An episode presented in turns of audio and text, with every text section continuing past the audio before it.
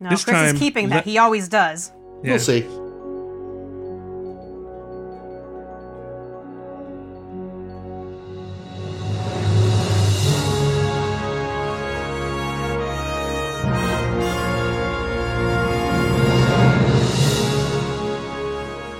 Hello and welcome to A Star to Steer Her By, a Star Trek podcast. Whoa. This is episode 106. Nope. Close. 206. Yeah. And my name is Jake, and I'm joined by Chris, Ames. And Caitlin. this week we're going to be discussing two episodes of Star Trek The Next Deep Space 9. Whoa. Accurate. 106. we'll be well in fact we'll be talking about the next episodes of deep space nine from the ones we discussed last week Code of honor and inner light. that's right What a what an interesting that would be a mix. whole- that would be a freaking ro- emotional roller coaster of a Yeah. week Honestly, I'm not as good at remembering well anything as you guys, but especially not episode titles. Those are ones I knew that I could uh I could whip out. So yeah, Ugh. DS9. I'm I'm struggling to remember episode titles, and I know they're only going to get more and more innocuous. Hmm. yeah they like to get like uh, a little literary with it too Yeah. they'll, they'll drop Looking- references Looking ahead at all the Voyager episodes, they're almost all like one word titles, and I'm like, oh, I'm not going to know any of these. Oh Lord. anyway What Any- episodes did we Anyway. actually watch? the ones that we watched this week were in no particular order in the cards and empok nor Oh, that order. yes. But first, we'll be discussing the first one, which is Empok Nor. In retrospect, I probably should have said that one first. In Give Jake too Empok much Nor, power. mm-hmm, it's true. Should never let me do this. They've already tuned out. All right. Anyway, in Empok Nor, well, the space station's all goofed up. The chief and Nog are uh, crawled into a tight space trying to fix some garbage. Don't and call it's, uh, quarks some garbage. yeah, That's rough. apparently there's some power, you know, some kind of power converter that's on the fritz, and uh, but in order to fix it, they have to use like heavy machinery that is so loud that it's driving all of the customers out of quarks. Um, I imagine it was just a piss off quark. probably. After Uh, all but that just as R's they doing. uh, just as they finish it up, they they find out, oh shit, it's actually more broken than we thought. And O'Brien goes to Cisco. He's like, "Yo, boss, things ain't working so good. We're gonna need to replace a bunch of this shit, but it's gonna be really hard to get replacement parts unless we go to the other identical space station that to we've this never one mentioned before. that we've never mentioned before." Typical that- Cardassians. that has that has uh that's been abandoned by the Cardassians and is uh has a copy of all of the parts. What? And what Cisco's like, luck? "That's great. Just go there and take whatever you need cuz, you know, salvage rights or whatever." So uh they do, but before they go, you know, they get a little crew together, couple security guys just in case cuz Cardassians are known to booby trap uh, stuff when they leave. They bring a couple engineers. Nog comes along armed with a giant rifle. Hot. like bigger than him. Like and Hmm. um huge. and uh and of course if you're going to go to a cardassian space station well you got to bring a cardassian so uh garrick joins this week on Everybody Trusts Garrick. yeah for We've some been told- reason we've been told not to trust Garrick by he everyone. told he, he told us not to trust him But then he tells us in this episode how much everybody fucking trusts him these days. and he finds Yeah. it disconcerting.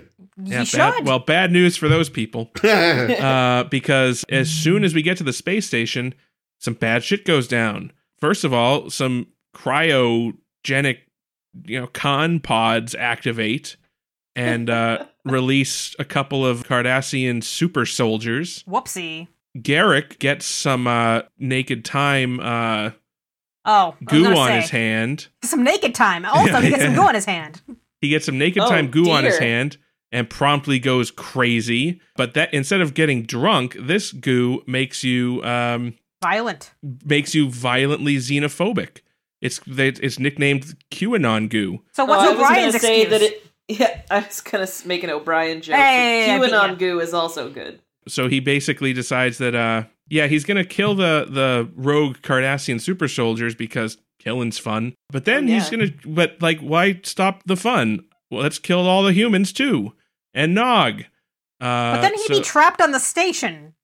That's a bad plan, Garrick. Well, it wasn't really his plan. He was just going mental from the from the drugs. Yeah. So that's what happens. And there's, you know, they're basically having to he ca- you know, f- the other four character the, the four unnamed character, well, they're they are named, but the four characters we don't know are promptly dispatched. And then uh oh, the runabout also got blowed up. Nog gets kidnapped by Garrick and held prisoner, and then um, Curly has to MacGyver himself a uh, a, a, a a a mine bomb thing. I love that we Uh-huh. call him Curly now. Uh, it's it's Smiley. That's true. he wasn't smiling this week, No. On and the inside, uh, yeah, though. he he blows up Garrick. Doesn't quite kill him, which uh, I guess is good for Garrick, but you know, whatever.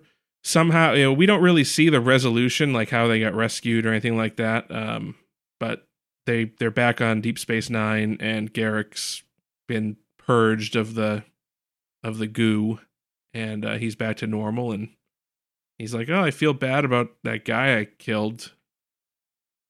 But uh, Could you tell we're his still wife I'm friends. sorry? yeah, and that's what Yeah. happened. Does that cut it? Ugh. So they claim that he broke four of his ribs with the bomb. But considering where the bomb was, he also lost a nut. Hmm. You say it was between his legs. You can't tell me there wasn't some ball damage. How do we know Well- he has nuts? Yeah, I was we don't gonna know say. how Cardassians are, I bet he doesn't. I bet there's no nuts. or they have like an armored, like an armored nut satchel. Yeah, with Like a- spines. He's like an armadillo down there. That's right. There's there's there's plates. I mean, really, the, the human system is pretty bad. It's Oh, it's terrible. terrible. I always think that. And it- it's like, and it's the most painful. Well, actually, that makes sense, though. The fact that it's the most painful thing, that's how you protect your balls. You have Although- no other means of protection except for really not wanting ball pain. So I don't know how true this is, but I've heard that the reason why a lot of uh, mammals have external, uh, or a lot of male mammals have external gonads is for temperature Yeah, yeah. regulation. It's too yeah. hot Well, inside. You can't get them. You don't want to get them hot because it'll it'll cook cook the sperms or or whatever. I don't Yeah. know. Yeah. But we know that Cardassians are presumably possibly cold blooded, considering the whole lying on the rock thing that they like to do. I mean, Yeah. I like to lie on rocks too. So maybe Pretty sure I'm Well, the- warm blooded. The Ames is cold blooded joke writes itself, so I won't bother. Like, I love you. I love you, I Caitlin. love you too. Uh, so I don't know. Maybe uh, maybe they they have a different situation down there. We don't. know. Maybe. well, It's- if he didn't have a different situation, he does now. Yes. I guess. have you ever seen a bowl of spaghettios, kids? oh, oh no. God! Another way this ending could have gone was uh he was goes like full Rutger Hauer at the end of Blade Runner. Gouges out O'Brien's eyes? No, that's in like the middle of Blade Runner. Oh, yeah. No, no, in the end when he's like stripped down to his underwear, howling like a wolf and chasing Harrison Ford through the abandoned hotel. I would have been all right with that. Mm, I just don't remember any of Blade Runner. I'll say Oh. I'll say that the metaphors in Blade Runner were far more subtle. Oh my God! Oh my God! Okay, okay. Here's what pissed me off because otherwise, like, there, there's some good stuff in this episode. There's some fun stuff in this episode. About halfway through, I th- I'm sure Jake started noticing me like cringing and flailing and flipping tables because I just got so angry at the Kotra board.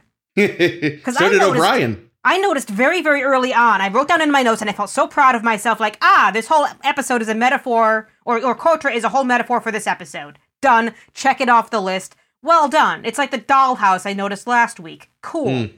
And then they bring it up, and I'm like, oh, okay. Well, they made it. They made the subtext text. Eh, great. Well, Time to whatever. double down. So much for that. And then they mentioned it like 15 more times, and I got so angry that they that they couldn't just let the metaphor work on its own. They had to make sure to, to mention it every chance they could. Of oh, you know, O'Brien, you're it's like you're playing Kotra with me.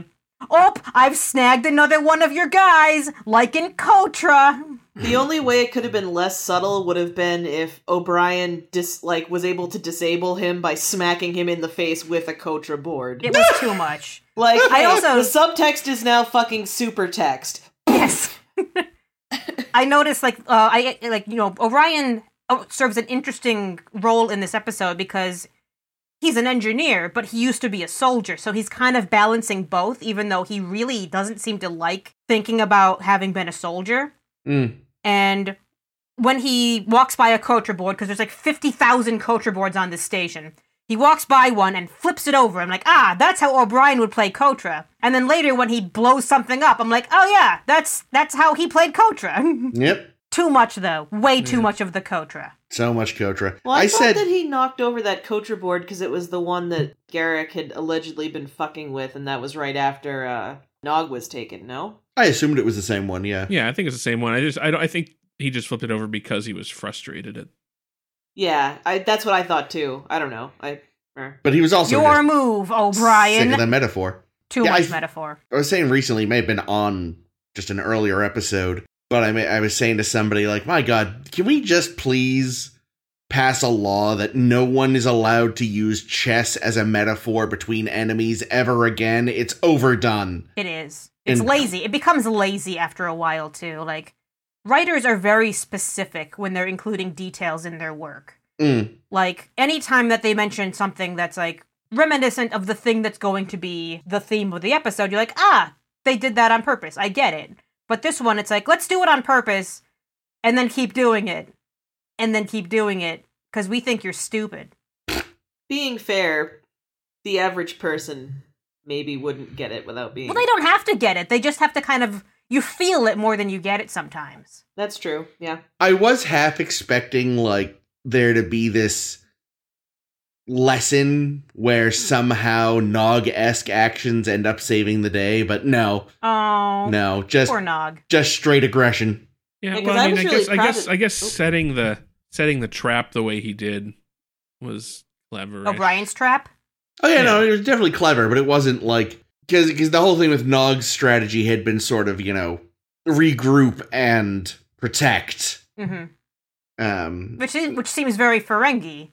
yeah, you keep yeah, like he we learn not this episode but the following episode he keeps all his money under his bed he's an Yes. idiot yes, um but yeah you kind of figure like oh yeah yeah you protect the one thing that you really want but yeah the thing i was reading about this episode is that andrew robinson wasn't really a fan of his portrayal this episode and i think a lot of it is because he's been treated for years for like 20 something years he'd been trying to distance himself from the andrew Rob- robinson plays serial killers yeah, typecasting, thinking it was it was just way too uh, Scorpio in Dirty Harry. Mm. Did he play a lot of serial killers? He at least played that one, and that was a very Yeah, it was a pretty iconic. yeah. Yeah. To put him on the map, From which Dirty Harry, the first one. I've never seen it. ah. So I'll- Jake and I I'll watched check it it out. the other night Mhm. because I said I want to know I want to know what Andrew Robinson is referring to because I'd never seen Dirty Harry. I don't care for it. It is very much a like boomer wet dream. Ah, there's more laws to protect criminals than there are people. Ah, Yeah. thing. You can just Well- you know you can, a good cop is one that just runs around and fires wildly into crowds. yeah, I saw it for the first time a few years ago myself, and yeah, I was similarly unimpressed. Yeah, But I go just on, got sorry. distracted by all the plot holes. But no, apparently it was also very controversial at the time, and it's apparently like in the early 2000s, it made its resurgence basically, which seems I wonder backwards why. to me. But yeah, at the time they were like, "Wow, police brutality is bad," and now today it's like, "We love this movie; it's a classic."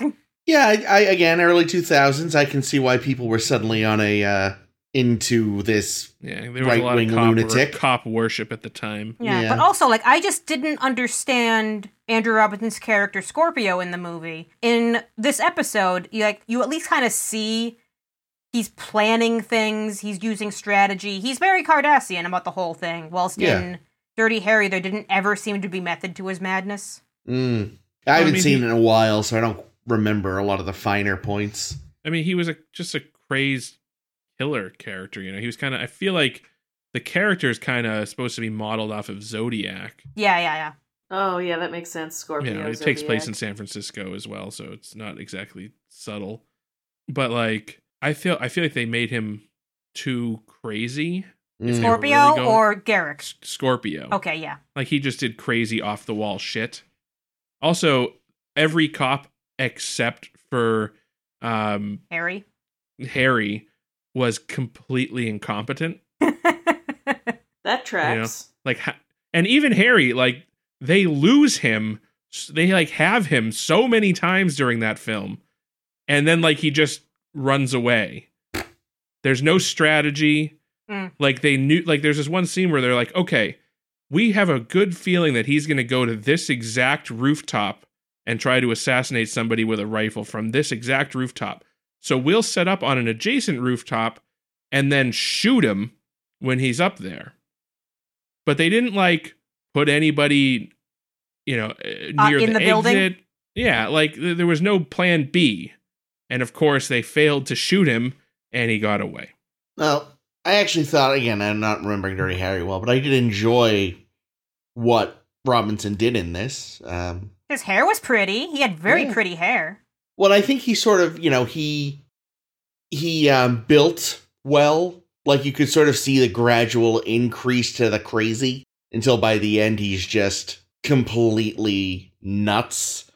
So he You're didn't go talking from, about Empok Nor? yeah, Oh, okay. Sorry, yes, in Empok Nor. Uh, I think he did a good, you know, I mean, I, I think he did a fine job, even if he wasn't pleased, I guess is what I'm saying. Because he, Yeah. he ramped it up in a nice gradual way. You know, he didn't go from like zero to woo! Like, you can see the stages building up. Oh, yeah, I agree with that. Yeah, but just knowing that when when Andy Robinson saw the script, the fir- the first script, and was like, "Oh no, oh Uh-huh. no, not this." But a later draft, I guess he said, was better. Mm. Like they actually built on the O'Brien Garrick because the two of them they don't talk an awful lot. No. They they but they have kind of Julian in the middle of them, so they don't Yes. talk an awful lot. But you kind of see like yeah, there- there's a weird tension between them, and not just because of Julian, but that's it's kind of interesting, and they You built could that. say which that is they, cool. they form an Eiffel Tower relationship. Oh, no. Yeah, I was just gonna Oh. say it makes sense. You don't really want your wife going shopping with your mistress. I don't know who is who in this case, Oh but my. I do like that they talked about Julian a bunch, and then like you know, Garrick's like, "Oh, Doctor Bashir," blah blah blah, and I'm just like, man, the audacity of this bitch to bring him up! How dare you? Isn't there a Seinfeld where um, George and Elaine somehow end up alone together at the diner? Ew. and they realize they've like never had to have a conversation without Jerry there, so they have no idea how to talk to each other. I mean, that sounds right because I can't imagine anyone else willfully being friends with George Yeah, but that's, That's like true. neither of them or they willingly, I should like say. they realize the only connection between the two of them is Jerry, and they're just like, uh, hi. Yeah. Um, think you've- I think Jerry that's come really up is the before. like Jerry is the the carbon rod moderator in that reaction, right? Because everybody is connected to Jerry. yeah, Yeah. Even Kramer, like he's just Jerry's neighbor. yeah. All hail inanimate carbon rod. Uh, but I also read that it originally wasn't O'Brien in the story. Originally, it was Worf, and that probably would have been stupid because they Yeah. would, like like then it would just be Two warrior wild stuff. animals. versus strategist stuff, which isn't Yeah. very interesting to me. And I, I, like think they, engineer versus strategist. That was cool. Yeah, on Worf, like you know, they kind of we already got to see sort of a weird Worf Garrick pairing a few weeks ago. Um, Hmm, with that's true. When they with- went on their little road trip. yeah, and that was I mean that was nice in that one, but it's like I because you know O'Brien has the whole history with the Cardassian War thing, which you know again like like clearly these aren't two men who sit down and talk much at all, if ever.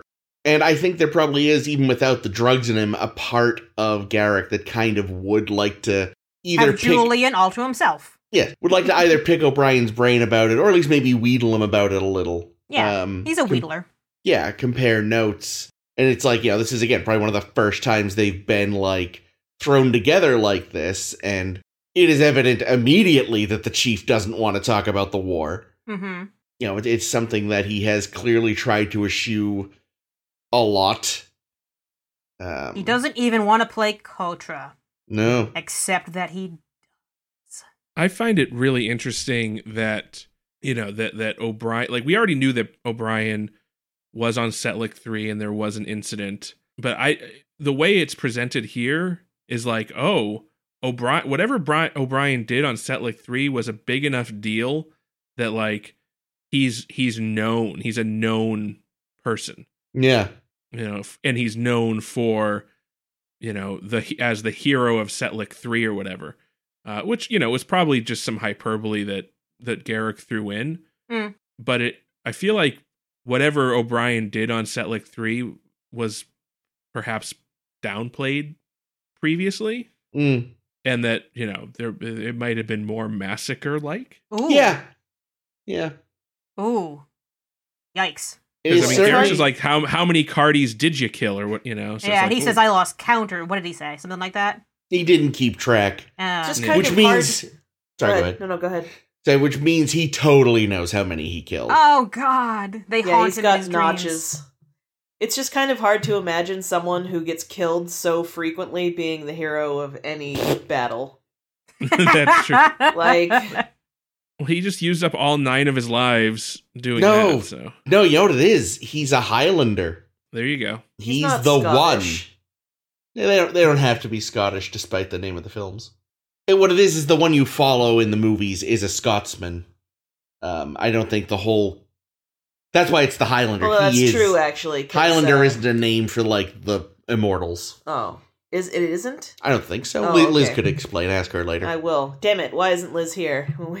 because this isn't a Highlander podcast. Um, No, there already is one of those. I was also kind of feeling like, in light of what we learn, sort of tangentially about the the Setlick Three thing, it makes it even more baffling to me that O'Brien was assigned to Deep Space Nine in the first place. Why is that? Well, just Is it because, because of all the Cardassians he'd have to yeah, encounter? because you know he's going to have to deal with Cardassians, and it, it almost feels like I don't know who assigned him there, if it was Picard himself or some you know some other somebody else. Yeah, I don't know. It just seems like a little like, huh, fuck the Cardassians. We'll put we'll put the Butcher of Setlick three on their fucking station and see how they like that. I could see some admiral pulling that as like a power move. Mm. Well, and especially because like we've been led to believe from Jellicoe that power moves are the way you have to deal with Cardis, right? That's yeah, true. Yeah. I mean, Garrick, this whole episode is just full of power moves, and I fucking loved him. Like, Hmm. he was I- in that cryo chamber to surprise a different Cardassian That and was murder the great. fuck out of him. I was like, Yeah, yeah, that was a good one. great job. In a Maybe you lot of- should have been my security officer. felt like in a lot of ways it, it wound up feeling kind of like a James Bond film to me, especially because I feel like everyone had something fun to say before they shot and killed. Mm. Like he said something, what was it? He was like, looking for me? Pew! And o- O'Brien, of course, was like, I'm an engineer. You know, like I just feel like everyone had their little James Bond sign off. oh my god, when And I when- enjoyed it. O'Brien and he meet in the promenade, and O'Brien says, "We said we said no guns, Garrick. I can't do it, O'Brien. I'm not gonna try. We said no guns." And Garrick looks down and says, "Oh, how did this get here?" Yeah. And I was like, "God, you're so goddamn Yeah, cute. that's I a can't very- stand Yeah, I was gonna Garrick say line. Garrick was a, was exceptionally attractive this episode, and I think it's because the sassometer got just dialed way up. I liked it. And- I did get confused every time they said flux coupler and thought they were saying fluck scuppler, which Hmm. isn't a thing. Flux Oh. capacitor? A flux coupler sounds like it would be like some sort of alien crab. That's right. It's scupples. Snap, snap. Yeah. Uh, I, I Lord, also we're a don't wanna- scuffle. don't want to uh miss it but like so the the other four crew that they bring with them who all die Yeah. Yep. um i actually really liked them in this episode i liked their interactions Yeah, it was a little bit lower decks that way. it was a little lower decks and it was like it was like lower decks meets I Lower don't Decks know, the Event episode, horizon or not the something series. you know like Yeah. like they, you know they're just the cannon fodder in the Oh, horror yeah. movie Oh yeah. and the killer is gonna get them I Yeah, felt I mean- so bad for the Bolian. He seemed so Mm. scared, and he just kind of knew, like, I'm here to die. and he got Damn like it. stomped on like, yeah, he- crushed he by was- a door. But yeah, no, Caitlin saw them and was like, oh, they're fucked. yeah, yeah, Well, yeah. and it was such a bummer too, because like you said, Ames, it felt very lower decks like the episode, and I was like, oh, at first I was like, I had these two feelings very quickly. My first feeling was, "Oh, cool, we're gonna see how the other half live," Mm. and then I was like, "Oh, We're and gonna how, see they, how they die. die. Shit. Yeah. yeah, I had it was like it was a very like roller coastery moment because I was excited and then I was like, "Oh no, you're all fucked." Yeah. Paschetti interested me. He was the engineer who was like really into Cardassian artifacts. And I said, "How is how do you become as a human being on Deep Space 9 in the middle of all these wars and shit, infatuated with like Cardassian trinkets?" Well, there's probably I mean- shit all over Deep Space Nine. It probably started with him like finding bits and bobs or noticing artwork or architecture. Well, we don't know that it's. How do we how do we covet? We covet the things we see every day. oh. But I was going to say, we also don't know that it's necessarily just Cardassian stuff, but it's just this, the what he'd specifically be looking for Cardassian doodahs because it's a Cardassian station. Yeah, he might just be like into military collectibles or yeah. He whatever. he thinks he's Indiana Jones or something. He's Yeah. just listen, speaking as someone who gets closer and closer to being a hoarder every day. He's probably just a garden variety hoarder. Aw. But yeah, you know, back at his quarters, there's like, you know, a bunch of old Starfleet badges and Idik, some Klingon stuff, some Cardassian stuff, a Got a wheat swastika or penny. two. I was gonna say there's gonna be, there's gotta be some Nazi shit in there, right? Oh no. Probably he's got gifted to him by Spock. he's got That's all these right. Willie Mays baseball cards. So Hmm. many.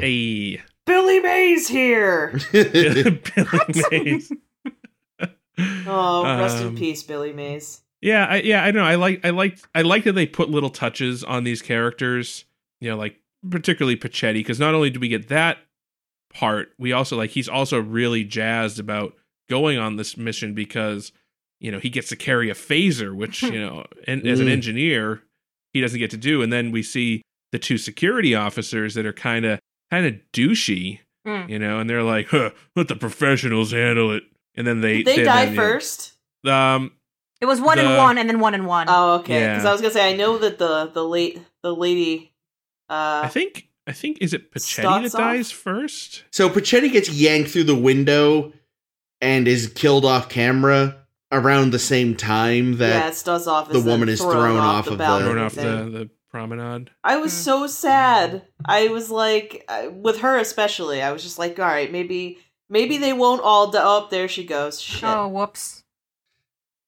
I did And- also read. So there's a the the scene where we're just listening to Amaro talking with Bokta, and Yeah. Amaro's just telling an old story about oh, it's so sad that Stalzoff is dead. You know, she and I used to play game or something or other together, and all. we this used to play shit." Contra. Yeah, basically, this whole episode is Katra. By the way, if anyone hasn't picked up the subtext, it's text now. You know, it's weird though. She used to try to win by falling off a balcony, and I just. That's a weird strategy for Contra. But That's yeah, you perfect, can Caitlin. you kind of half Thank hear you. it because it's like sort of background. But if you listen, because yeah, I tried to pay attention to as much of it as I could. Yeah, that whole section was not written to be heard. Like they they wrote it as just, you know, background noise that they thought wouldn't be picked up as just like mumbles and shit. Mm. And then when they listened to it, um, and they realized, oh, Amaro calls the Cardassians spoonheads, Yep. and we're not. If we had had this in the script, because it wasn't in the script, it's just you know supposed to be filler stuff that shouldn't have been heard, and they were considering like, do we cut it because we don't want Starfleet people using racial slurs, but they kept it in anyway, and it's, Like they have all the time. Yeah, but and that plus that guy is kind of portrayed as a douchebag to begin I with. mean that's fair. And his friend just died. Well, Miles O'Brien is like everybody's favorite thing, and he's racist against everybody. What are But they he worried hasn't about? used, he this hasn't one- called he hasn't called them spoonheads though. On the show. In, in his spare time probably. We've never heard him. I don't He think called so. him a spoonhead in TNG, didn't he? No? I don't think so. I think he just calls them Cardies. Yeah, Oh, we I don't thought- hear we don't hear Ah. anyone say spoonhead until that episode I wanna say things past. Oh, okay, I um, thought. All right. when we see Odo in the past. Mm. But it's But a you majority. never, you never want to play a game of charades with him because uh, it just it just goes off the rails. Wait, what? With Just- just who? holds a- he just Odo? holds a spoon up to his forehead. Oh, Ah, actually, yes. Though, she, like Odo could cheat the hell out of charades. Ah, true. Constable, you can't just turn into the item. well, But yeah, but no, it would still be difficult to explain concepts or like film titles. Yeah, That's it's the true. whole point Like- of charades. Well, no, but I'm saying I- I know it is, but we are we were joking because it would be He could easy just turn for himself him to into do the it. DVD box art. oh, that's true. Damn it. I like the idea of him turning into DVD box art, but any character faces are replaced by his. Ah. It's the usual suspects, but it, he's everybody. But I was gonna say that, but again, that was you know, even though it wasn't meant to be heard, it was some interesting little character stuff. Again, like him and the other security person went way back. They were sparring partners. You know, just all this interesting little these details that you know again usually background doomed characters don't get. Mhm. Yeah. Yeah, I also thought like having that conversation heard added a really eerie element to that scene It because did. you know we we just see um you know we Garrick, see Garrick yeah. who's ostensibly stalking the other Cardassian Hot. and then we find out well he's not just stalking the other Cardassian he's stalking Everybody. the everybody and like the scene like the moment when he just stabs that dude was just like holy shit My God. When he hangs up the bodies all over the promenade, Yeah, it was like some haunted house kind of shit. yeah, it's some uh, heavy duty psychological warfare. yeah intimidation Yeah. some really good dramatic lighting in this episode too, which you don't always get to see because especially back in the day they had to generally light television s- shows so brightly. Mm. Well, this 'cause was of how also old like it's, e TVs it worked. turned into a horror show, Yep, but also it's it's them kind of hiding that it's just DS9 without all the stuff. which I mean that's fine. Of course they would have more than one station of the same class. I mean, I feel like every deep space, with the exception of DS9, is probably just the same structure, you know? I I'm just a little wanna surprised they know- didn't dress it up to look more like Terok Nor, though. Well, this one maybe wasn't used as a slave labor camp. Well, maybe. I mean, Fair. presumably it was still some kind of a mining operation, though, because I'm guessing that that's what those stations The interiors could be go modular. for. Maybe. I want to know where all of Deep Space Nine's Contra boards went. Like, is there just a like a shuttle bay that's full of the fucking things? Absolutely. That's what's in Upper Pylon 3. Just all It's- the. It's like uh the landfill of Atari ET copies, Yeah. except it's just shitloads of Contra. Yep. Yep, yep. Contra sounds too much like Contra, also, by the way, which is a Mm. video game. I liked the mummified. Uh, Oh, yeah, that was cool. Oh, I loved seeing the skull. It was great.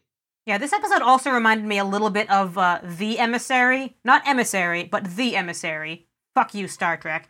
Which um, one was because- that again? That's the one where we first meet Kalar.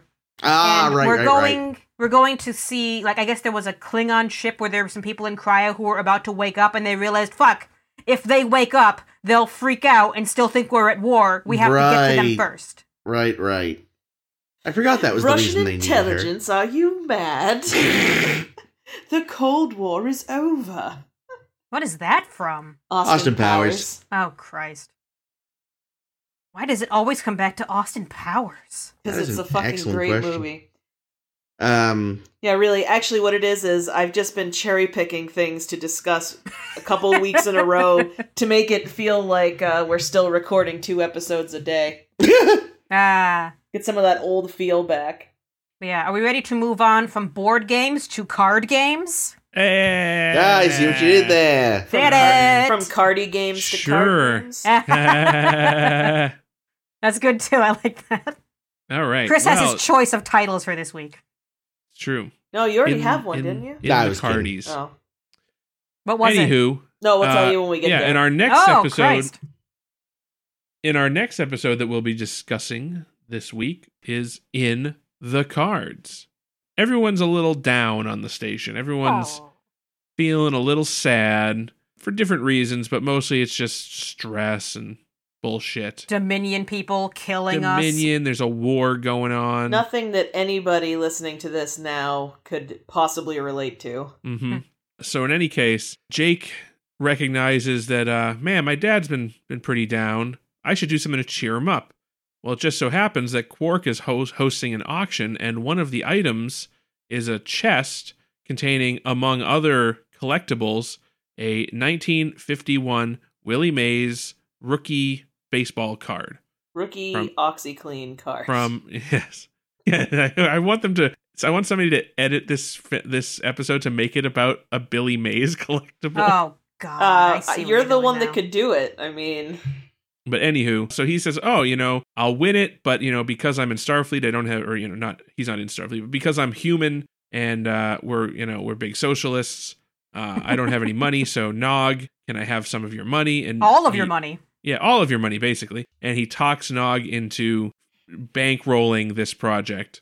So they go to the auction and they're outbid by some random dude. And they're like, hmm, well, maybe we can make a deal with that dude to buy the card off of him directly. And then, you know, the- they, they meet the guy, and turns out he's this kooky inventor who believes that you only die because your cells get bored Cellular ennui, he calls Yeah. it. Mhm. but he's invented a, a contraption to prevent that. It's Netflix Uh, for your cells. Yeah. And of course, uh, you know, Jake and, and Nog are like, man, this guy's nuts. And he's like, but listen, I will give you the card uh, for free, but you need to help me get all this, you know, some equipment to That's help not com- free. to complete my project. That's a trade. Yeah. And uh, so Jake and Nog reluctantly agree. Then they go on this, you know, this fetch quest around the ship It's exactly Yeah. what I was thinking.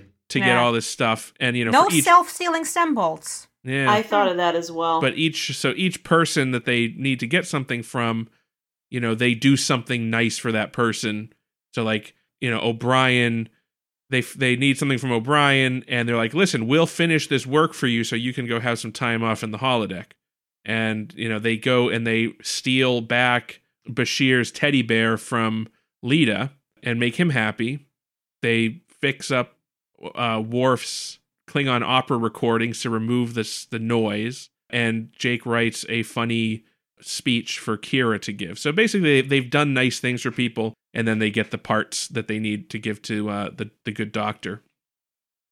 Meanwhile, in the B plot, Kai Wynn is aboard, and she's there to do uh, to do a dirty. She's there to to create, you know, to try and get into a non-aggression pact with the Dominion, and um, you know Cisco, who just you know a month ago was telling the Bajorans, "Don't join the Federation." You know, it just gets this surprised Pikachu face when she's like, "Yeah, well, the Federation isn't going to defend us, so uh, we might need to explore other options." That's the perfect way to phrase that, Jake. So uh so Wei Yun shows up and uh has, you know, productive uh discussions with with the good Kai. And uh, like for once Kai Win isn't a isn't a total bitch. Yeah, no, Um, she's genuinely like, what do I fucking do here? Yeah, it's yeah, like what's best for my Cisco, this people? is your fucking fault, asshole. Um, Bajor is doomed no matter what. I mean, yeah, we oh, kind of yeah. have to True. accept that. yeah, but anyway, the the plots meet interestingly enough Yeah. because Wei Yun can hear the machines that the that the good doctor's working on and uh, kidnaps him and takes all of his stuff and he's convinced that he it's some sort of uh, that he was lured to Deep Space Nine by Kai Wynn to do some kind of something to to hurt him. We don't know what, but uh, he kidnaps Jake and Nog and uh, is like, "Hey, I know that you that you know this was all a setup by Cisco to fuck with me. Uh, You know, I know what you've been doing, so just just come clean and tell me." And you know, Jake for some reason makes up this ridiculous story about He's a how writer, of course he would. Willie Mays is a is a time traveler from the future, and they were going back in time, and they were trying to get the baseball card to to s- try and find him and stop him from destroying the space time continuum. Wayne isn't picking that up, but eventually he's like he listens to the story about the cellular boredom, and he's like, "Hmm, that sounds interesting. I'd like to subscribe to your newsletter." Yeah. Match Uh, made in heaven. The two really. of So- these guys. the the conclusion of the episode really is uh, they get the baseball card and make Cisco happy. Everybody else is happy because Jake and Nog kind of did stuff for them, and the Doctor and Wayoon are beginning a romantic. Uh, They're the endeavor. happiest. Yes. Yeah. Uh, so really, the the point is this this kind of silly plot was really just a roundabout way of cheering everybody up. Yeah. Yeah, and also you know, giving us a bottle episode because it's the end of the season and we're out of money. Yeah. Yeah, but we get we get like two of our favorite guest stars, which is nice. Yeah. Win and Wayoon. Yeah. Yeah, they're fun. They're a lot of fun. that sounds like a real win-win. Yeah. Something- I Yeah. don't know. Sorry. Yeah, I guess the writers wanted to do another scene with the two of them together, but ran out of time. Yeah, as I Mm. say, it would it would have been nice for them to have more. I like I loved their their interaction that they had where she feels his paw and Mm. she's like, We're nothing alike. But she says it in in the classic My Kai Wynn child. way where it's like it's friendly and nice and you know, she's she's gutting you with a smile. But you're on her side this time. Yeah. Hmm. Are we? I don't know. The thing is, uh, there isn't really a side because I we mean- know we know why. A, I mean, why is this her responsibility to make this agreement with the Dominion and not Shakar's? Was my question. Have you seen Shakar? He tried to handle it, but he sent a note that was like, "Domi- "Dear Dominion, do you like me? Check yes or no." no, I love it. No, Sh- Shakar, Shakar, you know, he sent out a thing to the Dominion that was like, because of bad press Kofifi,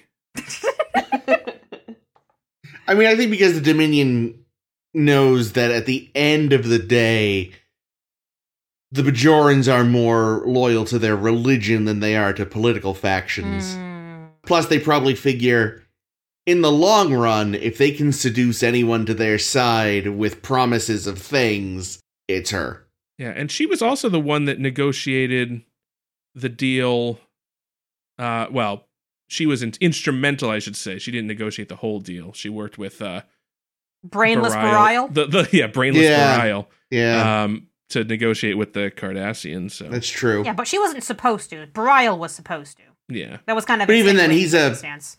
Barial's again a religious figure, though not a member of Oh, the fair. government. Fair, fair, fair. but but also you know she she took all of the credit for that Yes, and that you know that was kind of the whole point there so maybe now she's viewed as a, s- as a statesman you know Yeah. someone that you send to go do your your negotiating with Well- foreign governments what I kind of loved about this episode was the fact that, like, in theory, the stuff about Bajor and where they stand with the Dominion is really the much, much more important thing.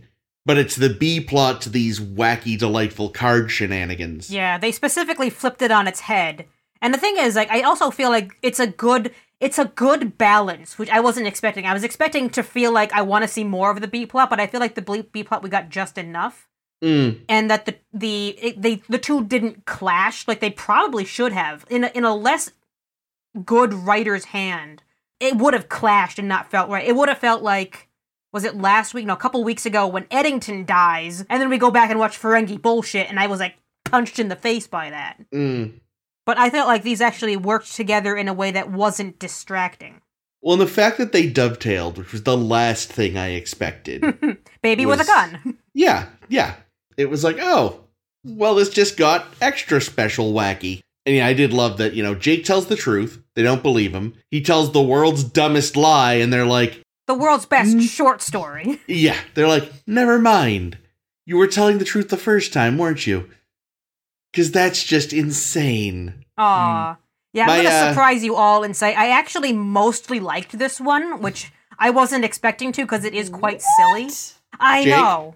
Jake, Ames has been replaced by a pod person. i i think you might be right Pod people. Well, but no, I, I actually understand that just just because this this episode, while it is certainly a light episode in terms of the tone, and there's some silly stuff, it's There's a couple not. stupid stuff, but Yeah, there's some really stupid stuff, but it's also it's not really, it's not done in a way that makes you do a lot of cringing or yeah, you No, know what that's it is. true. You know what it is? It's it's so earnest. Yeah. It it does because a Jake is doing this for the purest reasons, and Nog is like the most supportive friend, and it's the Yeah. sweetest thing to watch them do these very nice things. To watch like the brief ending montage of everyone having a nice day. Maybe it's just that we kind of need this kind of thing in our lives right now. Is Maybe. everyone's having a nice day except Lita. yeah, but honestly, fuck her. How are you gonna keep somebody's childhood teddy bear? Yeah, I know. Why didn't they just ask her? Lita's a nice lady. She would have just given it back. A nice lady would not have kept someone's childhood teddy bear. she didn't know. He, her, Brashear gave it to her.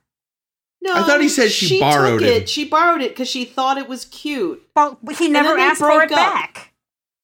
I if don't he had know. just asked for it back, I'm certain she would have given it to him. well, now Well, she'll especially never get a since their chance. since like their breakup was let's go on a sex vacation. yeah, it Yeah. was very amicable. Yeah, but in Very. the end, she was kind of not as nice to him because she was kind of like, "Well, I'm glad I don't have to keep pretending to give a shit about you. I love Rom." Yeah. That, that was my thought. Like, just ask your dad to get it for you. Ooh, that could have worked. What if, what if Nog had snuck in and, and and Lita and Rom were plowing? The fact Oh. that Nog can just sneak in, period, freaked me out. Like, he just crawls into the room, t- steals the teddy bear, crawls out, and I'm like, you can do that in anyone's room in DS9? I don't like this. I was Well, also disturbed by that. I mean, Um. it might be because you know, as well, a couple things we know about Nog. Number one, when we're introduced to him, it's because he's Stealing? stealing and like lock picking and sneaking into places he shouldn't be on the station. Mm. Um, so he already knows how to get into places, and now he's also as a Starfleet cadet, and you know, having worked on the engineering team, um, probably has even more access than he did as a kid. Yeah. it's still weird. I do Oh, Yeah. like that this is the first time we've seen that the chief has gone kayaking and not fucked something up. yeah, he comes back uninjured. Like he walks out of the holodeck and is he's not going straight to the infirmary. He's like, oh, kayaking. Yeah. Doesn't I like everyone also got that he to have gets a all day, suited a up nice in his, day? his wetsuit and stuff too. Say Yeah. that again, He Jake? gets he got all suited up uh in like you know the, the full wetsuit, so he he takes it seriously. Something for the ladies. Am I Ugh. right? So does, I like the anyone, teddy bear. does anyone else think that uh, derelict ship was maybe uh, on its way to see Kivas Fajo when it got fucked up? Derelict ship? Yeah, what do you derelict shit? The the stuff for the auction came from a derelict ship the Oh. Bajorans found. Oh, that's a that's a good uh, headcanon. Is that the is that the person who wanted data? Yep. yeah, who Oh, kidnapped yeah, Data? Well, And fuck he that already guy. had I looked it up a different ah, I've forgotten now, but he had a different baseball card. Aha. which I was reminded of because Geiger mentions, you know, uh, without its original packaging or bait or bubblegum, Bubblegum. because Faggio talks about how he went out of his way to recreate the scent of bubblegum. Yeah.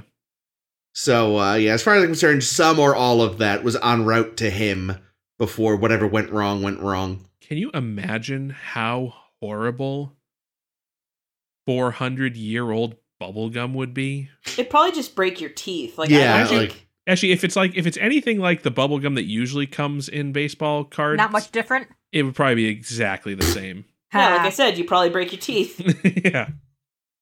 I Yeah. um I want to know c- why that Kai wanted that shit so bad, or whatever he Or was. the vet the Vedic. yeah, yeah, Vedic. Sorry, sorry. well, there was yes. other stuff in the chest. Yeah. There was there was some Bajoran artifact in there. Yeah, Jake mentioned there was some Bajoran. Th- I really, what I wanted was why Geiger wanted it so bad. Because it was never plain what his main interest was.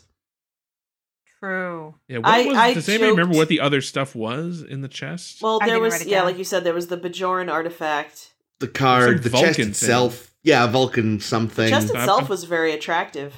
I'm thinking it might have been the Vulcan thing because yeah, that could be sciency. Yeah, that sounds Yeah. like them.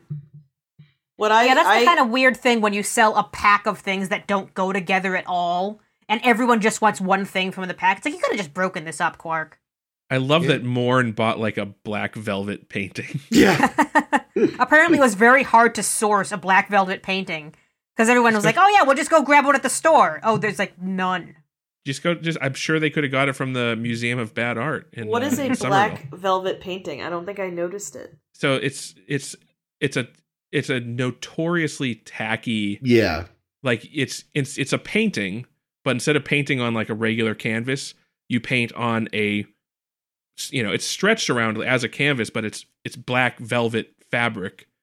And the traditional art that you would paint on black velvet is a portrait of Elvis, yeah, hence the Velvet Elvis.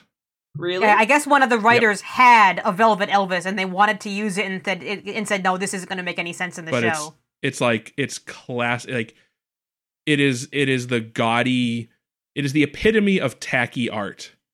And and and I, don't- I know that I don't know they're just not at the Somerville Theater anymore, but I, I don't know what the deal is with the Museum of Bad Art, but they used to have several Velvet Elvises. Sounds right. Well, Oh, listen, I'm shoot. not. I'm not saying that you've just given me th- my next uh, crafting project idea, but Do I it. am taking notes.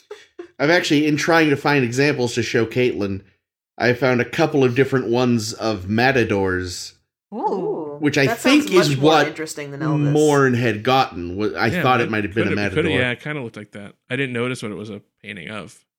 Like I actually have a photo here that I think maybe it's a stock photo, but it might actually be specifically the one he got. I don't know. I know they had to rent it because they Mm. just couldn't find a black velvet um, painting. That's cr- that seems insane to me that they weren't able to find one. Yeah, like anywhere. anywhere in Los I Angeles. guess I guess like the internet wasn't really big yet, so you know, you couldn't exactly just go onto a form and be like, "Hey, anybody got an Elvis?" yeah, I Yeah. guess. But you just feel like again, it's it's it's L.A. It's the mid '90s. I feel like you go to any like shitty little junk or thrift shop and find something. yeah. They did have to find a company that creates replica baseball cards, which is Hmm. a thing people do evidently, to make enough. the Willie Mays card. Uh, I guess the actual card is valued at something at at the time. I don't know what it is today, but at the time was valued at something like twenty thousand dollars. Jesus Christmas. Wow. That sounds like about five bars of platinum. so I actually was going to ask, uh, because I'm a nerd, do we know, like, because there's strips and bars and what's the other thing? Slips, strips, and bars. So slip is the smallest, I believe so. then strips, then bars. And we know from the auction that there's more than 25 That's actually inconsistent. strips in a brick or whatever yeah. the fuck. They f- they fucked it up in this episode because it- I think it's supposed to be 20 strips per bar or the other way around. I forget which is which. Whatever they were using, they actually got the math wrong. huh, okay. And they blame Quark. They say, "Ah, Hmm. Quark. He's just trying to make an extra buck." Or maybe maybe the maybe it's not a a uh, a fixed thing. Maybe the Oh, maybe like it- there's it changes based on like the market that day. yeah kind maybe of there's thing. an exchange rate between the because because a, a strip a slip and a bar are different physical things so unlike you know like with gold it's priced by the ounce and it's you know made into bars and different you know and coins and things like that and it, but it's still it's still sold by weight Hmm. right. but with um with gold price latinum maybe you know maybe with the the fluctuations in the latinum price or the latinum content you know who knows i don't know They so didn't. appar- know. apparently in 2007, that Willie Mays card sold at auction for $93,000. Whoa. To Nog? Damn. No, I was now gonna i say, wonder though to Avery Brooks.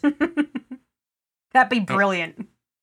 i wonder though how much the prop card used on star trek deep space 9 would sell for at auction Hmm. Mm.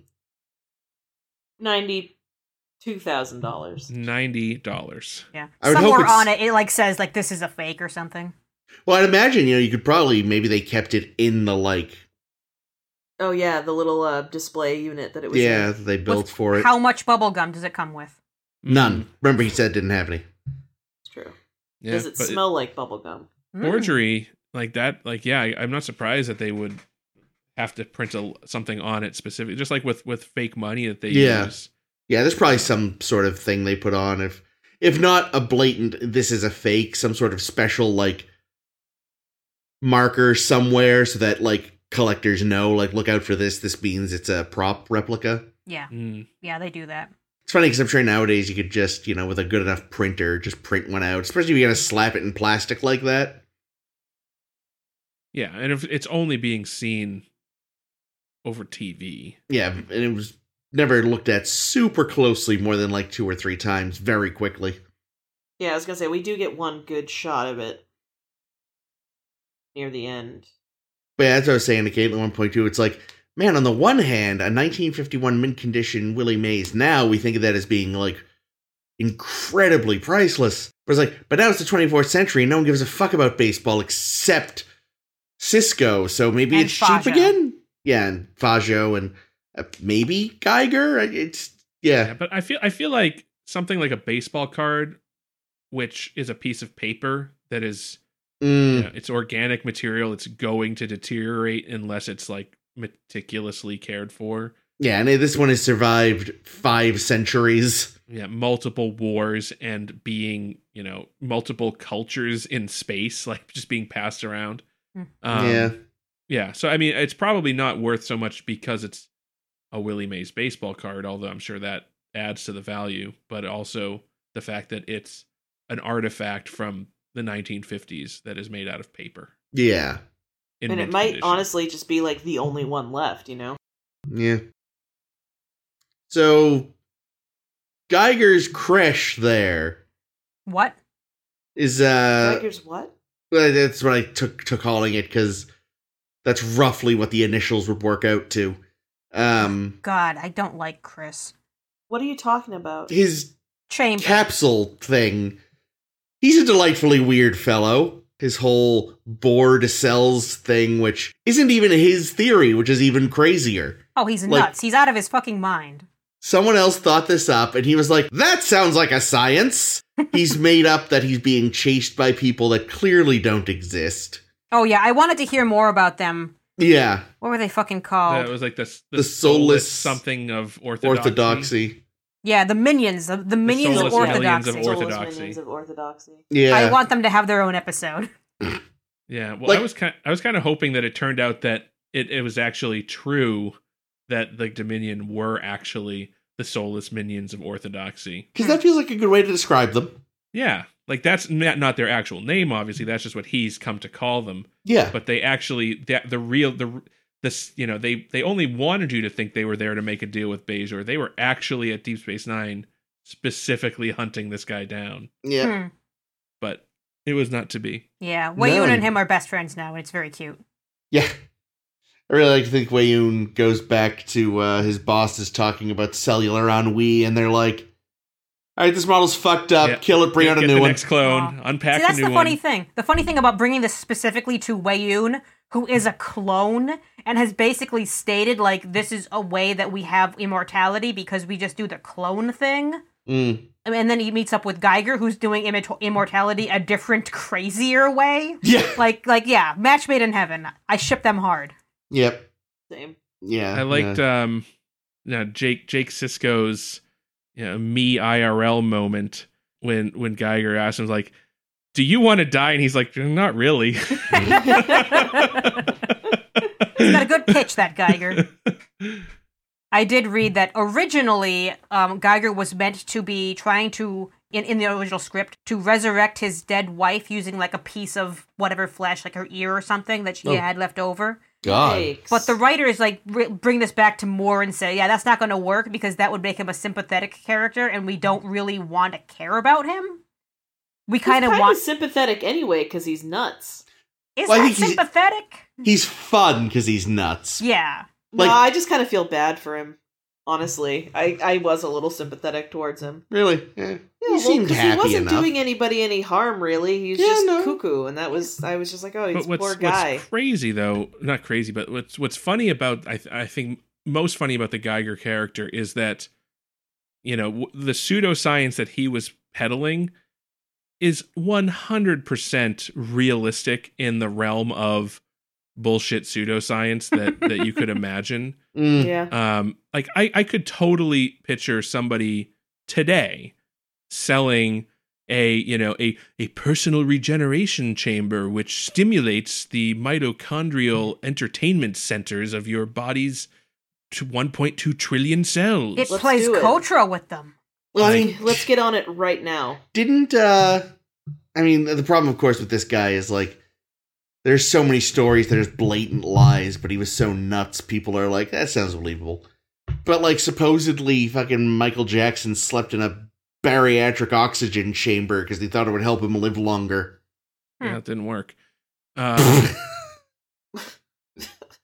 Jesus. the uh That's the thing. He kept going about how he was going to live forever. It's like, well, I mean, what you're saying is you won't age or die of that, but I mean, nothing's to stop a shuttle from exploding. Like what did in your predecessor. that's not how I, how do you think michael jackson died no, no, I'm just talking. well, i know well, i know well, that's what kind of spurred it on. I mean, he died of an overdose, which wasn't all it an the- overdose of his sleeping medication something like that. Yeah. that he probably so apparently his bariatric chamber wasn't a good sleeping environment. No. Oh no. no, but you know, the guy t- keeps talking about how he can make people immortal. It's like, I mean, well, you can make them immortal in some regards, but until you can find a cure for exploded shuttle. Oh, you said Yeah. shuttle. I heard shovel. Oh, I got very confused. I mean, you could beat him with a shovel, and Yeah, that would probably and explode yeah. like Um, but- O'Brien but does honestly, when he plays though, board games. Here's what we need to do. We need to send this episode to Gwyneth Paltrow. Uh, because it'll be it'll be the, the the the if we want this this product to become a reality, that's what we do. Yep, we need we need a goops goop cr- uh, entertainment chamber. Goop troop. You know, she'd have to add some special, like, attachment to clean the yoni, though. Maybe Nev- it can never be heard it a recur- cell referred to as that. entertainer and yoni cleaner. I've only heard her refer to it as that, which is why I said it. Oh my. I'm surprised you listened this much to Gwyneth Paltrow, Chris. Oh, no, I don't. It's just from reading articles making fun of her. awesome. you know, other people that call it yoni are definitely people who believe that getting sunlight on your perineum is good for your health. Mm. I like to Gross. sun my yoni. Get the fuck out of here. That's um that's a good way to get chafing later. Ugh. Just feels like it's a sp- it's a part of the body that does not see sunlight. You I feel mean, like it's it would just literally become- where the sun don't shine. Yeah. That's what- as they say, There's an so- expression. just feel like it would be sunburn central. It would be really Speaking of uncomfortable. chafing, I wanted to bring up the stupidest part of this episode, and that's that Ronald D. Moore named Geiger specifically for the Wizard of Oz pun. yeah, once. once- Everyone, literally everyone, read the script and then watched the footage and ev- and said, "You have to cut this. It's really stupid. It It's is really, really stupid. stupid. It made me vomit in my mouth a little bit. It's so dumb. It was But really more- dumb. Yeah, Wait, Moore what? would not budge. What was what what what did I miss the pun or did I what was it? Lions, and Lions and Geigers and, Geigers and bears. Oh, Bears. that yes. Oh my! That's the thing. We Yeah. had actually been talking about the fact, like, that can't be his real name. That's such a dumb name. It's like, oh, you named him this just so you could do that, didn't you? Yeah, I thought it was Yeah, Geiger, that's like bad. Geiger counter or something, and I was like, "That's stupid." And then I was like, "Oh, That's stupider. even worse." Like, it is terrible, but credit to Lofton for how well he delivered the oh my. Well, well is the word we're going with. well like, I th- like, there was nothing wrong with the delivery. The line No. was stupid. The Like, line he- is real stupid. like I don't think I could have delivered that with a straight face. You know, I think no matter how hard I tried, my old eyes would have tried to roll out of my head. and the fact that he was able to be like, "Oh my." He It should seems- have ruined the take so Yeah. that they'd have to cut it. Yeah, he probably did the first thirty times. just just Mm. farted every time he said it. Actually, I don't think I understand the reference when they when they when he says, "I want to go beard the lion." Yeah, I've never heard that expression before either. I didn't. Me Even, I didn't bu- get around to looking it up. So, thanks. I didn't even know the lion was gay. So I think it just means like go because it's it's not just beard. It's beard. It's specifically beard the lion in his den. I think it specifically would mean you go and you you fight a lion a a- It- on his on his home turf. It is a real idiom. They didn't just make it up for the episode.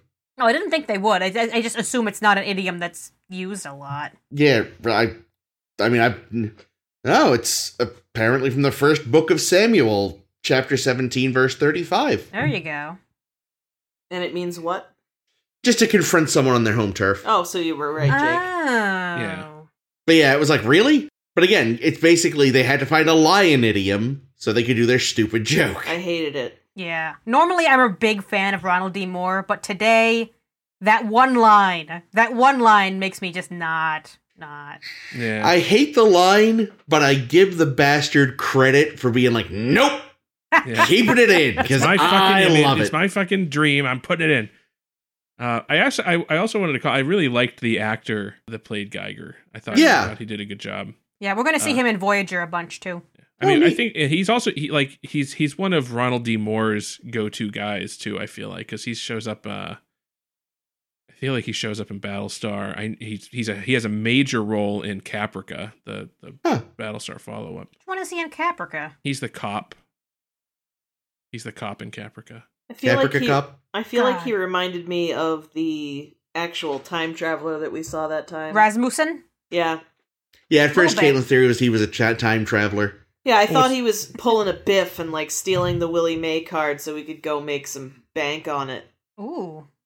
But I Man, guess that doesn't make Rasmussen sense had because the he wrong obviously already idea. had bank in the present because he he bought it for 10, Yeah. 10 Bars. bars of latinum. So Rasmussen's plan was to take artifacts from the future back to the past and invent them. Mhm. Yep. But if he really wanted to just get rich, he should have just taken some baseball cards to the future. Oh yeah, that's pretty good. Well, I've always said if you have access to a time machine, you go to the supermarket, you buy yourself like 20 bucks worth of spices, go back to 1600s Spain, get an armful of gold, and then return to the present. You either melt down the gold or you just sell your antique mint condition Spanish gold. Hmm. Yeah, but here's the thing though. Here's the problem with all that time travel. If you go back in time to to any period in the past, you're bringing so many fucking viruses and shit with you that they That have is- no antibodies God. for. That is oh true. no. Like like you would you would go back in time, then you'd come back to the present day and you'd find out that the entire human race was wiped out by I don't know, The common syphilis. cold. Super syphilis. Mm. You'd have to have syphilis when you travel to the past to give people syphilis. Nope. This guy, this guy had syphilis. What do you mean, No. nope? nope. This is time travel. Oh, good. But It, it Fucking doesn't. e- It, temporal time mechanics. travel isn't real, and syphilis is now something that spontaneously is created in the time travel process. I mean, look, Ah, I see. I Here's see. the other thing. If I'm going back in time to sell spices to that hot bitch Queen Isabella, we are gonna fuck. That's And they true. didn't have good condoms back then. I am gonna give her I mean, syphilis. the lover's pox. Chris is his own grandpa. uh, no, I think one of the only places in Europe we can't trace my family back to is Spain, so we're good. Yeah, but there's is there's a thing where like uh, almost anybody who is of European descent is is is related in some way to like every royal that that exists in uh, any point in history in Europe or something. There's some there's something like that. Like anybody of your like I know for a fact that there is an article I read where they said that if you have any European descent, then you are by definition a direct descendant of Charlemagne. Well, so actually, I read about that too once, and I guess that is a little more iffy, just because they found a lot of people were just claiming they were descended from him with no real proof. So Yeah. I wouldn't. I wouldn't doubt that. but it's also but i mean it's it's also not necessarily like genetically proven it's it's a mathematical I Proof. see. Oh, so it's ba- it's based it's based on you know reproduction rates and Charlemagne the fact- fucks. yeah well if anybody like if there is one living known direct descendant like that can be proved out with an actual lineage all you know then because of the time that has passed you know the, the math basically shows that everybody that is from europe would have to also be related Fair enough. I want to know what percentage of people are related to Victor Hugo. yeah, Allegedly, Victor Hugo would fuck like nine times a day, often with different partners. we talked about how uh, what horny a he weird was. guy. I just want to know, like, how did that affect the Everyone world? is either descended from Charlemagne, Victor Hugo, or, Or- Genghis Khan. I almost said Mm. Gilgamesh. That would have. That's not right. That's not Beowulf. right at all. Not quite. Anyway, I'm going to bring it back to our friend Geiger, who had a really stupid line I wrote down. Because they ask, you know, he says, "I'm not, I'm not breaking the law or anything, except perhaps the laws of nature." Oh, and I, hated wanted to it. punch him. yeah, then I was like, because we didn't know what his scheme was yet. I was like, did he buy that thing to fuck it? And I just said, I knew it. He is a time traveler. Yeah. We were Ah. both wrong, as far as we know. I guess Chris could still be right. I was. It was funny that he almost like was trying to bring back his dead wife because at first I was like, big chamber, weird medical shit. Is he trying to do a Frankenstein? hmm. But then he was like, I'm gonna build a TV for my cells. And it's like, you're a funny little man. Weirdo. Here's a I mean, it's- question. It's, a sound theory. Yeah. Here's a question. So Jake specifically doesn't want to tell anyone what they're actually trying to get all these dev- all these contraptions and ingredients for Yeah. because he thinks it'll get back to, to his dad. Okay, Yep. sure. But also, there's got to be a better lie. There's like Jake is a bad liar up un- uh, until the very end when when he tells a great story. Yeah. Yeah. I, I The, thought. oh, I, the- Dad, we were just drunk. Yeah. Dumb. Yeah. I, I like that that was a running theme in this that he's a writer, but boy, he cannot lie. Kind of wonder if that speaks to the fact that he's never really had to be a liar. That's true. Like, I Hmm. feel like, if anything else, this really is just more proof that his relationship with his dad is really good because it means he's never had to, like, hoodwink him on the regular. yeah. Like, I'm sure there's some little white lies here and there, especially in the early days of the Nog friendship. But yeah, overall, you're right. I feel like their relationship is probably mostly true. Yeah, that makes sense. I like that.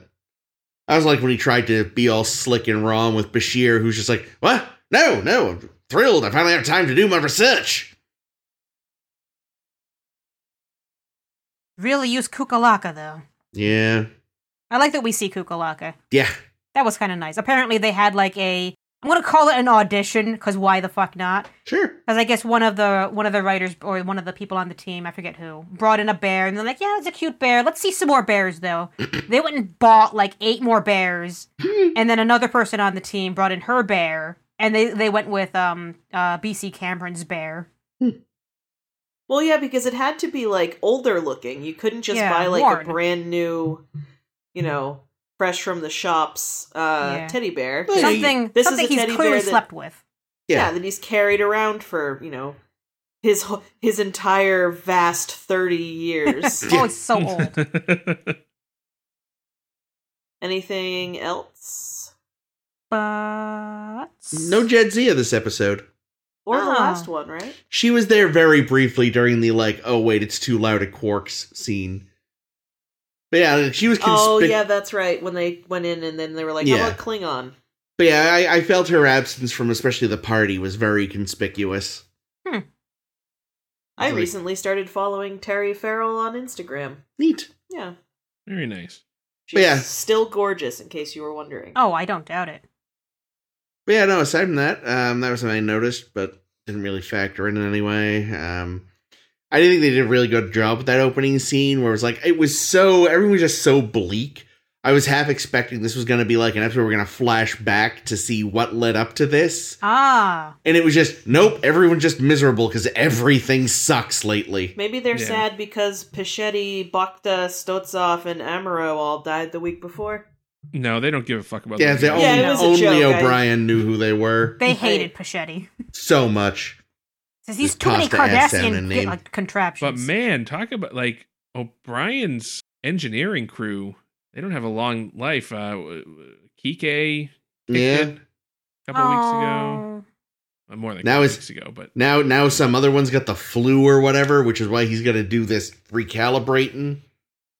yeah. So uh, if uh, note to Starfleet people, if you get offered an engineering gig on Deep Space Nine, uh, with don't O'Brien. take it. It's really fucking God, dangerous. somebody tell nog Oh no. he's in danger yeah, why is it his job to help engineering all of a sudden and not Rom's? Well, I, I, they just seem to be having him like do a little bit of everything Yeah, as he's on, part like, of his work work study. gotta be a renaissance ferengi I hope he's working with that Klingon chef. Woo! So he can pick his major. Oh, we Oh, didn't yeah, hit this on is like his whatever core classes. we didn't hit on whatever you said you were thinking about for the title, Chris. Oh, I jo- I joked to Caitlin I was gonna call it uh, lions and geigers and bears. Oh God, no. And I tried to talk him out of it, but he just won't. He won't let it go. So Now you know me. I, I like stuff that applies to both episodes when possible. I think any of the stuff you guys said earlier is much better. oh good. Take that, Ronald D. Moore. Oh, there's the title. Uh, but yeah, no, I I think uh albeit very, very different episodes, I think this was a good solid week. yeah, good. We could have used less Kotra. Could have used fewer bear, f- fewer lions. The bear was Mm. fine. I think you know too, you gotta have this because like I know next week we're doing the season finale and I'm sure shit's shit usually gets really real in a season finale. So it's like, all right, we're gonna. Cause I know a lot of shows will do that. It's like, especially shows that are more lighthearted, but then when they get to the end, they're like, all right, tone's about to shift. Let's have a fun one. Yeah, really. What what is the uh what is the cliffhanger going to be this time? Mm. Find out next week when we return for one more episode of season 5 of Deep Space 9. We've we finally, well, not finally made it. I mean, I'm not really looking I forward can't to believe this how being far we've over. already gotten. But next week we'll be uh talking about Call the Arms. Call two arms. Sorry, I oh, wrote well, that that's well, that's not what you wrote. wrong. Call the Call- arms. Call to Arms makes a lot more fucking sense, though. I will give you that. I was like, wow, that's a stupid fucking name for an episode. Next week, Call to Arms and our season five wrap ups. We'll tell you what we loved, what we hated, and. No, that's it. Nothing in between. Fuck all those episodes that only barely make the cut. If you uh, want to make sure not to miss that thrilling episode, you can subscribe to our podcast. Uh, we are a star to steer her by. You can find us on Spotify, Stitcher, Google Podcasts, Apple Podcasts, and SoundCloud. Almost forgot about SoundCloud or SoundClown, as it has not been Okay. called in many, many seasons. Uh, you can find us on Twitter and Tumblr as SSHB Podcast. You can search for us on Facebook, A Star to Steer Her By. We are also have a website at sshbpodcast.com uh, where you can check out uh, our articles that uh, folks have written about, you know, who's the worst uh, admiral and uh, Me. what ship is the least ugly and where does Wesley get those damn ugly sweaters?